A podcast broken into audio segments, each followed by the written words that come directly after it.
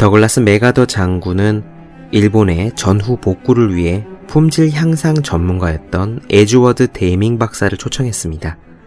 데밍 박사는 일본인들에게 품질 향상을 위해 지속적으로 노력한다면 언젠가 세계 시장을 석권할 수도 있다는 점을 강조했습니다. 그는 품질 향상이 끊임없는 개선의 과정이라는 점을 인식시키기 위해 애를 썼지요. 데밍 박사의 주장에 다들 코웃음을 쳤지만 당사자인 일본은 진지했습니다. 일본은 노력했고요. 실제로 개선, 즉 카이젠을 통해서 세계적인 경제 대국이 되었습니다.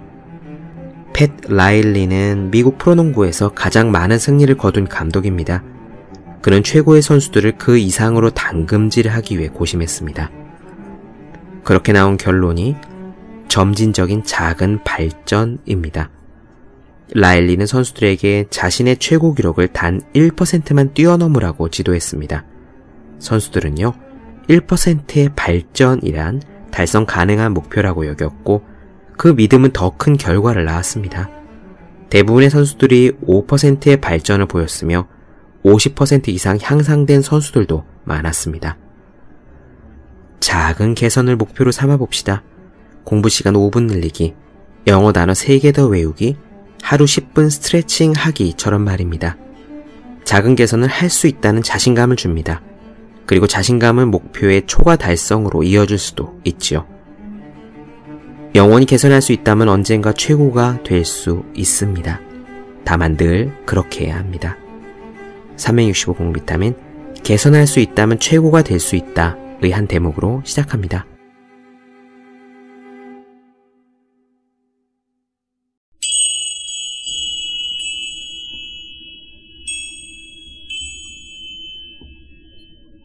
네, 안녕하세요. 본격 공부자극 팟캐스트 서울대는 어떻게 공부하는가 한지호입니다. 어쨌든 작가가 되지 않기는 쉽다.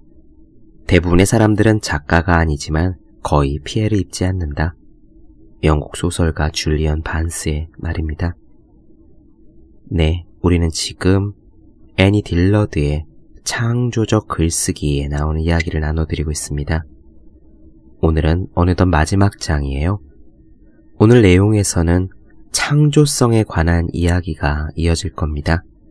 그리고 예술의 본질에 관한 내용이기도 합니다. 하지만 역시 예술이란 이런 거다라는 식의 정의는 나오지 않습니다. 애니 딜러드는요, 예술의 본질에 관한 내용을 다루면서 자신이 아는 한 남자에 대한 이야기를 풀어갑니다. 그의 이름은 람, 데이브 람이라는 사람이에요. 비행기 조종사입니다. 보다 정확하게 표현하자면 곡예 비행을 하는 비행기의 조종사입니다. 애니 딜러드는 에어쇼에서 람의 곡예를 보고 매료되었습니다. 하늘에서 데이브 람이 만들어내는 마치 왜 체조 선수가 리본 경기를 할 때 그 리본이 현란하게 움직이며 아름다운 궤적을 만들어내잖아요. 바로 그런 모습이 하늘에서 펼쳐졌던 거지요. 그런 에어쇼의 장면에 흠뻑 빠졌습니다. 그리고 애니 딜러드에게는 약간의 행운도 따랐어요. 람의 비행기에 탑승하는 기회도 얻었어요. 그래서 데이브 람이 하늘이라는 캔버스에 만들어낸 예술이 어떤 것인지를 그의 붓이 되어 느껴본 그런 셈입니다. 다른 표현으로 하자면 공중 고개란 어쩌면 하늘이라는 캔버스에 펼쳐진 그림일 겁니다. 그러므로 공중 고개를 구경하는 것은 곧 그림을 보는 것과 같지요. 하늘에서 비행기가 계속 고개를 돌며 우리 눈앞에 어떤 아름다운 잔상을 남기니까요. 그러나 그 비행기 안에 타는 것은 그 그림을 그리는 붓이 되어보는 겁니다. 화가가 되어보는 것이고요. 그래서 예술 작품이라는 결과물과 그 작업을 하는 예술가의 간극을 느껴볼 수 있는 것이 됩니다. 밖에서는 그 멋지고 아름다운 모든 것들이 안에서 예술가 당사자에게는 과연 어떤 것일지 고개사 라암의 이야기를 통해서 느껴보실 수 있을 겁니다. 또 여기에는요, 중요한 이야기 하나가 살며시 나옵니다. 모든 것은 영원할 수 없지요. 예술 역시 마찬가지입니다. 비행기가 지나가고 나면 구경하는 사람들의 눈에는 약간의 잔상밖에, 그 밖에는 아무것도 남지 않지만 그 고개는 더할 나위 없는 예술입니다. 우리가 하는 일도 우리가 내놓는 어떤 성과물도 영원하지 않습니다. 머릿속에 집어넣은 공부들도 마찬가지고 우리가 창조해낸 글, 리포트, 기획안, PT, 사업, 그 밖의 모든 것들도 마찬가지입니다. 하지만 우리는 우리의 일과 공부와 노력과 창조물과 삶 자체를 예술로 만들기 위해 최선을 다할 필요가 있습니다. 비록 언젠가 반드시 사라질 것들일지라도 말이죠. 데이브 람은 비행기가 한 번 날고 나면은 그 모든 잔상들은 곧장 사라지지만 그럼에도 불구하고 최선을 다해서 자신의 고개를 예술로 만들었습니다. 우리도 우리의 삶을 그렇게 만들어야 하지 않을까요? 애니 딜러드가 창조적 글쓰기, 자신의 삶을 다룬 에세이에서 마지막으로 쓴 장은 창조성의 탄생이라는 제목을 달고 있습니다. 어쩌면 창조성은 영원하지 못하다는 것을 알면서도 또 창조하는 사람 자신은 그 창조한 결과물의 감동을 직접 느낄 수 없을지도 모르지만 그럼에도 불구하고 자신 안에 있는 무언가를 표현해내기 위해 자신이 갖고 있는 잠재력을 최대한 이 캔버스 안에 펼쳐내기 위해 애쓰는 것. 바로 그것이 창조성의 본질이 아닐까 생각해 봅니다. 마지막 이야기 바로 이어가도록 할게요. 시작하겠습니다.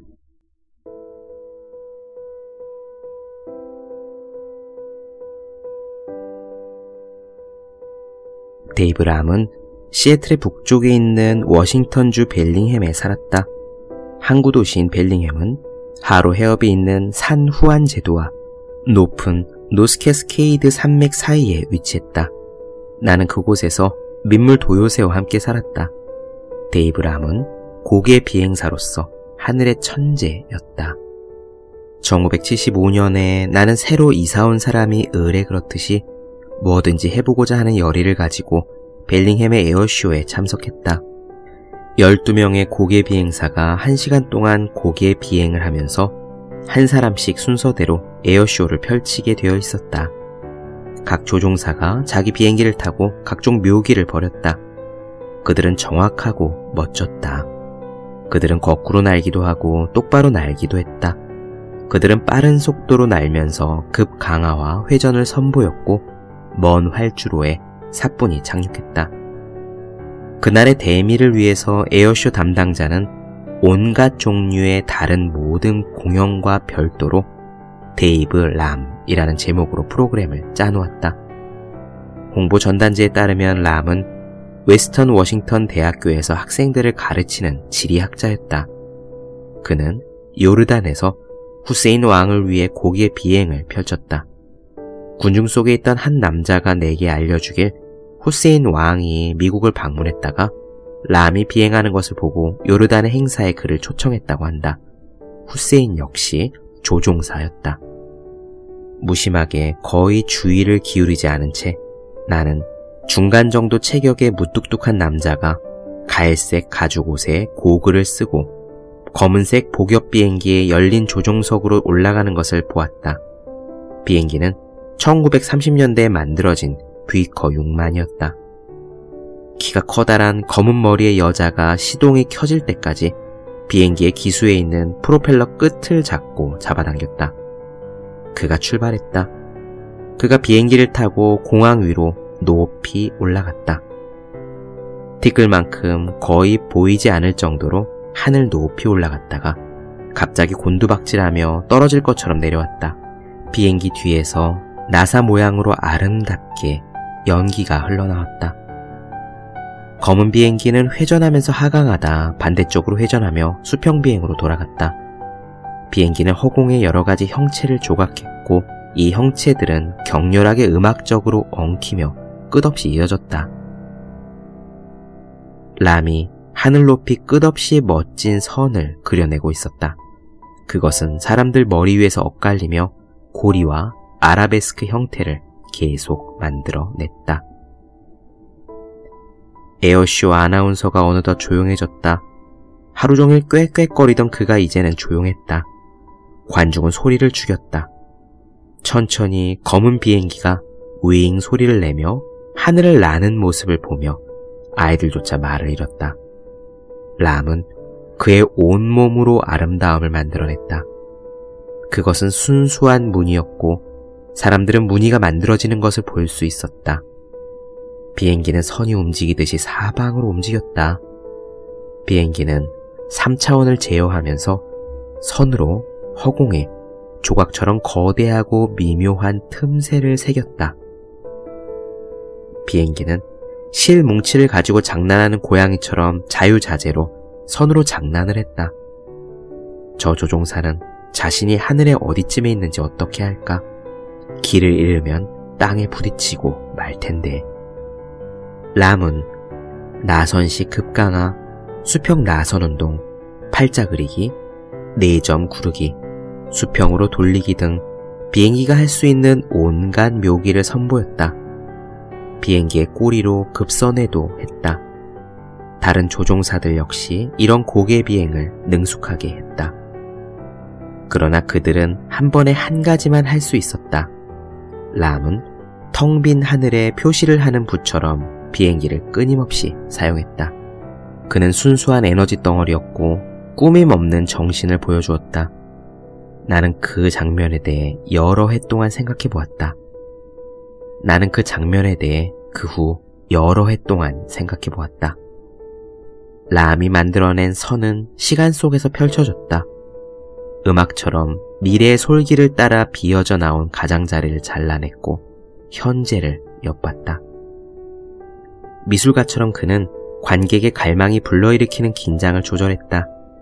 관객이 자신도 모르게 어떤 종류의 회전이나 상승 혹은 어떤 공중 지점으로부터의 귀환을 원하면 그는 시인처럼 그 희망을 장난스럽게 성취시켜줬다.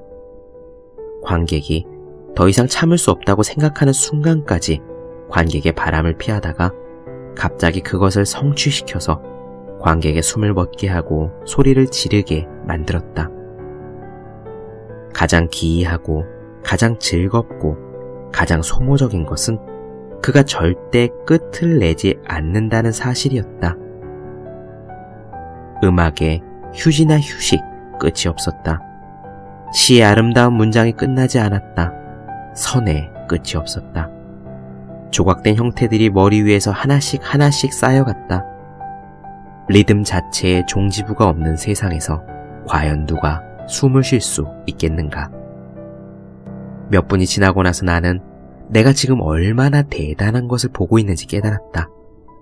람은 순식간에 공간을 아름답게 수놓는 모든 것을 마음속에 품고 있었던 것이다. 그 후 20분 동안 나는 내 눈앞에서 아름다움이 펼쳐지고 그것이 점점 더 환상적이고 믿을 수 없이 아름다워지는 모습을 보았다. 그리고 람은 미끄러지듯이 딱 적절한 시간에 비행기를 착륙시켰다. 기다란 선이 보여주는 지성을 이해하고 기억하느라 길을 쓰다가 내가 곧 쓰러질 것 같았다. 곡선이 하나라도 더 보태지면 더 이상 견딜 수 없을 것 같았다. 그는 멀리 있는 활주로에 비행기를 착륙시켰다. 잠깐 후에 그가 보통 사람으로 걸어 나와 에어 터미널로 다시 돌아가는 모습을 보았다. 쇼는 끝났다. 늦은 시각이었다. 내가 활주로에서 몸을 돌리려는 순간 뭔가가 시야에 들어왔다. 나는 그것을 보고 웃음을 터뜨렸다. 청록색 제비 한 마리가 자신만의 에어쇼를 벌이고 있었던 것이다. 그 제비는 람으로부터 영감을 받은 것이 분명했다. 제비는 활주로 위로 높이 올라가기도 하고 날개를 짝짝이로 펼치기도 했다. 날개를 기울이기도 하고 공중제비를 돌며 하강하기도 했다.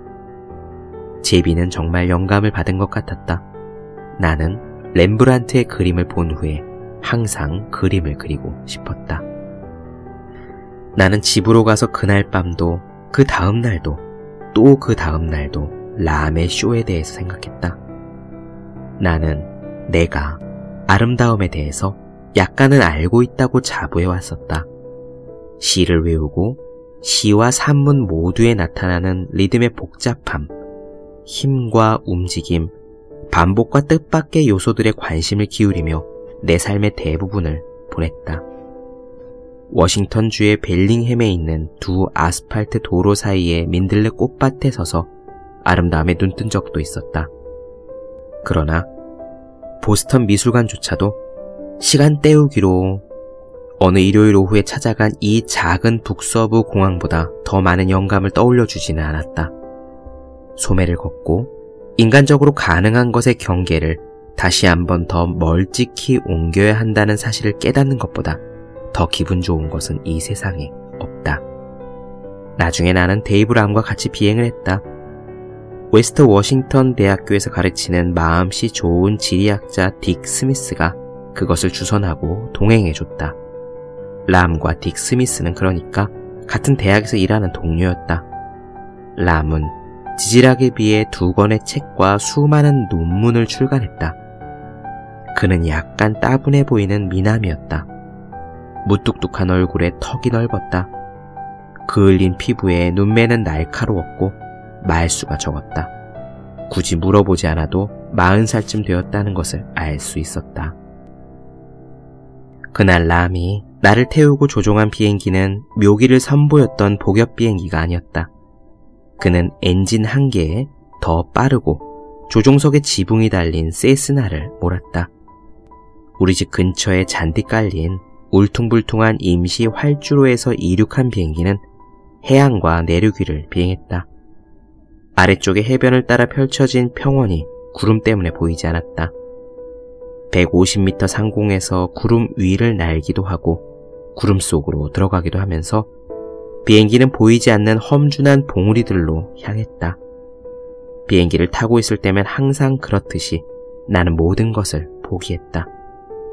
비행기에서는 속수무책인 상태가 된다. 이따금씩 람은 구름 속에 난 틈새를 들여다보며 우리에게 아래를 내려다보라고 신호를 보냈다. 그는 저게 라슨의 완두콩 농장입니다 라고 말하거나 저것은 무슨 무슨 지방 도로입니다 라고 말한 다음 상승하면서 경로를 바꾸었다. 섬으로 돌아오는 비행기 안에서 나는 람과 이야기를 나눴다. 섬까지는 50 내지 60마일 정도였다. 다른 많은 사람들처럼 나도 지도책을 보고 워싱턴주의 벨링햄을 골랐었다. 람은 말했다.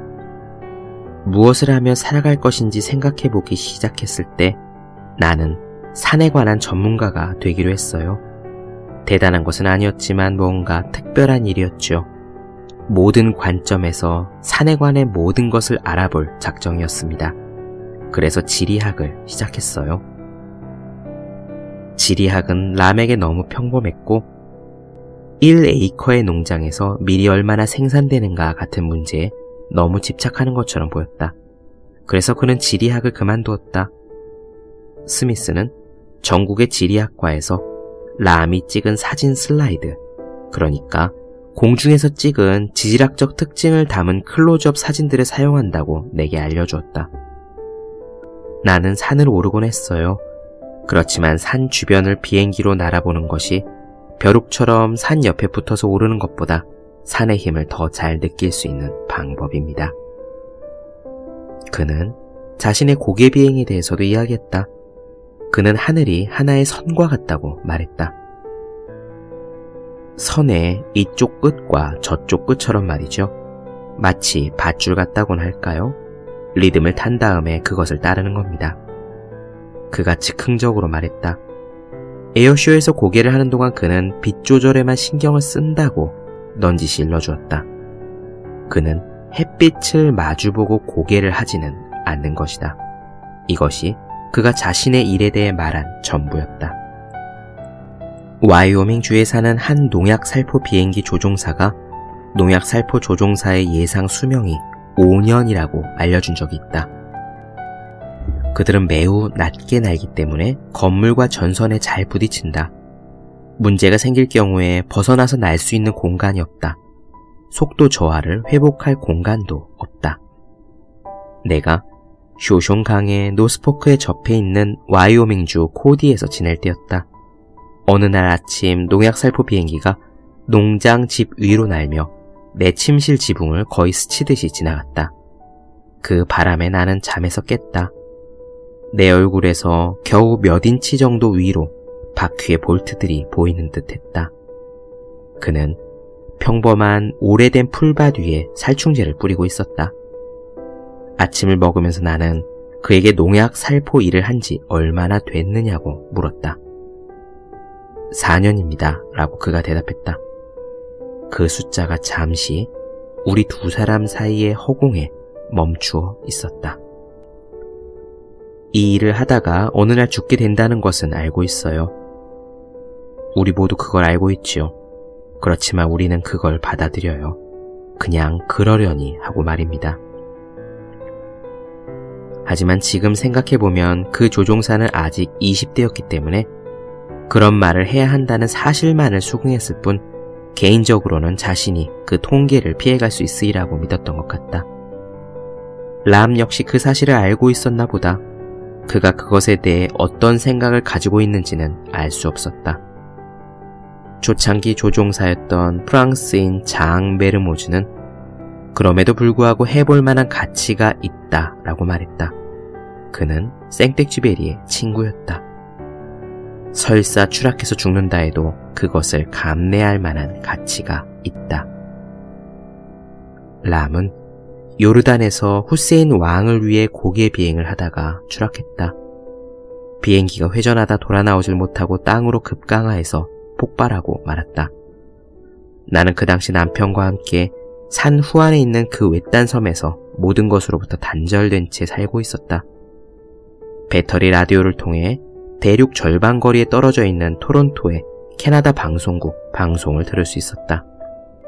미국이 폭파되어 나라가 버린다던가 하는 사건 정도나 일어나야 섬 주민들이 그 소식을 알 수 있는 고작 그런 정도였다. 그러나 그보다 작은 사건은 거의 알 수가 없었다. 신문도 없었다. 한 친구는 일요일판 뉴욕타임즈를 우편으로 받아서 구독을 했다. 그는 다음 주 일요일까지 그것을 간직해 두었다가 매주 파티를 열었다. 우리 모두 일요일판 뉴욕 타임즈를 읽었지만 어느 누구도 그것이 한 주 전 신문이었다는 사실은 언급하지 않았다. 어느 날 폴 글렌의 동생이 벨링햄에서 비행기를 몰고 왔다. 그는 수상 비행기를 가지고 있었다. 오두마 앞바다에 착륙한 다음 그것을 우리 정박지에 묶어두고 커피를 마시러 우리 집에 들어온 그가 이런저런 소식을 전해주었다. 그러다가 그가 물었다. 유명한 곡예 비행사 데이브 람이 추락했다는 소식은 알고 있죠? 어젯밤 CBS 뉴스에서 그걸 봤어요. 말을 하던 글렌은 눈물이 그렁그렁한 내 눈을 갑자기 바라보더니 왜요? 그 사람을 알아요? 라고 물었다.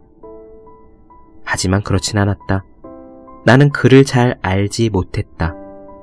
딱 한 번 그가 모는 비행기를 탄 적은 있었다. 나는 그의 비행에 정말 감탄했었다.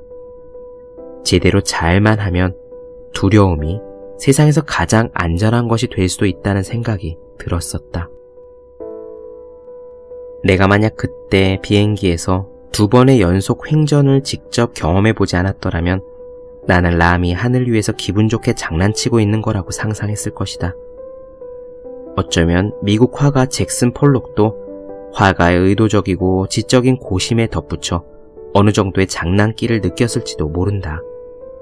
내 한정된 경험에 의하면 그림 그리기는 글쓰기와는 달리 그림을 그리는 동안 오감이 즐거운 편이다. 그림을 그린 후보다 그림을 그리고 있을 때 더 즐겁다는 이야기다. 하지만 불행히도 비행기로 선을 그리는 것은 오감을 고문한다. 제트 폭격기 조종사들은 한동안 시각을 잃는다. 람 역시 고막이 파열되는 것 같은 기분을 느꼈을 것이다. 원심력이 압박하는 대로 턱을 꾹 다물면 폐까지도 깨물 수 있을 것 같은 기분을 그도 느꼈을 것이다. 아일랜드 시인 예이츠는 이렇게 말했다. 모든 아름다운 가치는 행동으로 나타난다. 람은 의도적으로 그 자신을 하나의 형상으로 바꾸었다. 멀리 떨어진 비행기의 조종석에 보이지 않게 앉아서 그는 예술과 창조의 도구이자 자긴이 되었다. 고개 비행에 대해 이야기를 나눴을 때 그는 자신이 어떤 기분을 느꼈는지 내게 알려주지 않았다. 대신 그는 밝은 하늘을 배경으로 자신의 비행기와 그 비행기가 만들어내는 선이 관객들에게 어떻게 보일지에 대해 주의를 기울인다고 말했다. 그가 만약 비행을 하는 동안 자신의 기분에 신경을 썼더라면 결코 그 일을 해내지 못했을 것이다. 그의 과묵함은 내게 이탈리아 화가 파올로 베로네스의 다음과 같은 말을 떠올리게 했다. 커다란 캔버스가 주어지면 나는 내가 적절하다고 생각하는 대로 그것의 가치를 높였을 뿐이다. 베로네스의 말은 반어적이었지만 람은 그렇지 않았다. 그는 우주비행사처럼 직설적이었다. 비행기가 그의 생각을 대신했다. 비행할 때 람은 예술의 한가운데에 앉아서 자신을 예술 속에 묶었다. 그는 회전하며 예술을 사방에 펼쳐냈다. 하지만 그 자신은 그것을 보지 못했다. 누군가가 비디오로 촬영해 놓은 것이 없었다면 보지 못했을 것이다. 그것은 마치 베토벤이 자신의 마지막 교향곡을 들을 수 없었던 것과 같았다. 그러나 그 이유는 그가 청력을 잃었기 때문이 아니라 그가 자신이 쓴 종이 속으로 들어가 있었기 때문이다. 람 역시 그런 일이 벌어지는 것을 분명히 느꼈을 것이다. 프랑스의 철학자 피에르 테릴라르드 샤르댕은 순수함이란 우주로부터의 분리에 있는 것이 아니라 우주 속으로 더 깊이 침투하는 것이라고 말했다. 람이 비행기를 타고 마지막으로 급강하는 것보다 우주 속으로 더 깊이 침투하는 것이 세상에 있을까? 아니면 공중에 새겼다가 사라지는 표현할 수도 없고 말도 없으며 자아도 없는 그의 선보다 우주 속으로 더 깊이 침투하는 것을 상상해낼 수 있을까?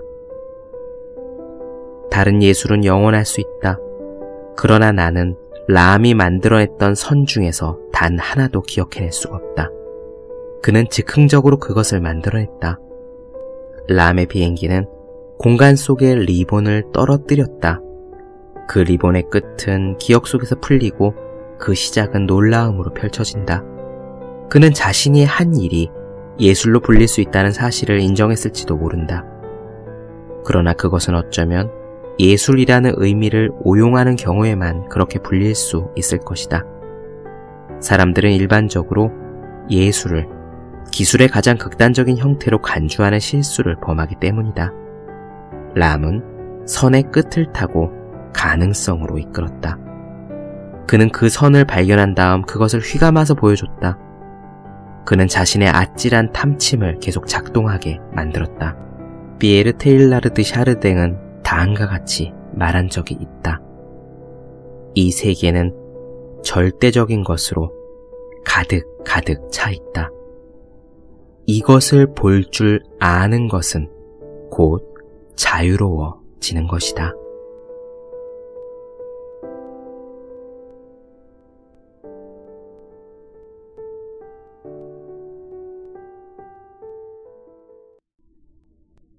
네. 본격 공부자극 팟캐스트 서울대는 어떻게 공부하는가? 오늘은 애니 딜러드의 창조적 글쓰기 그 마지막 시간 창조성에 대한 이야기를 나눠드렸습니다. 더 많은 이야기가 궁금하신 분들, 질문사항 있으신 분들은 제 네이버 블로그 허생의 즐거운 편지, 다음 카카오 브런치, 한재우의 브런치, 인스타그램에서 해시태그 서울대는 어떻게 공부하는가를 검색해 주시면 되겠습니다. 또 매일매일 공부하시는 분들, 여러분 주변에 지금 매일매일 공부하시고 계시는 그분들을 위해서 하루 한 페이지씩 읽고 공부할 의욕을 북돋는 책, 보기만 해도 공부하고 싶어지는 365 공비타민을 선물해 주시면 좋겠습니다. 오늘 여기까지 할게요. 저는 다음 시간에 뵙겠습니다. 여러분 모두 열심히 공부하십시오. 저도 열심히 하겠습니다.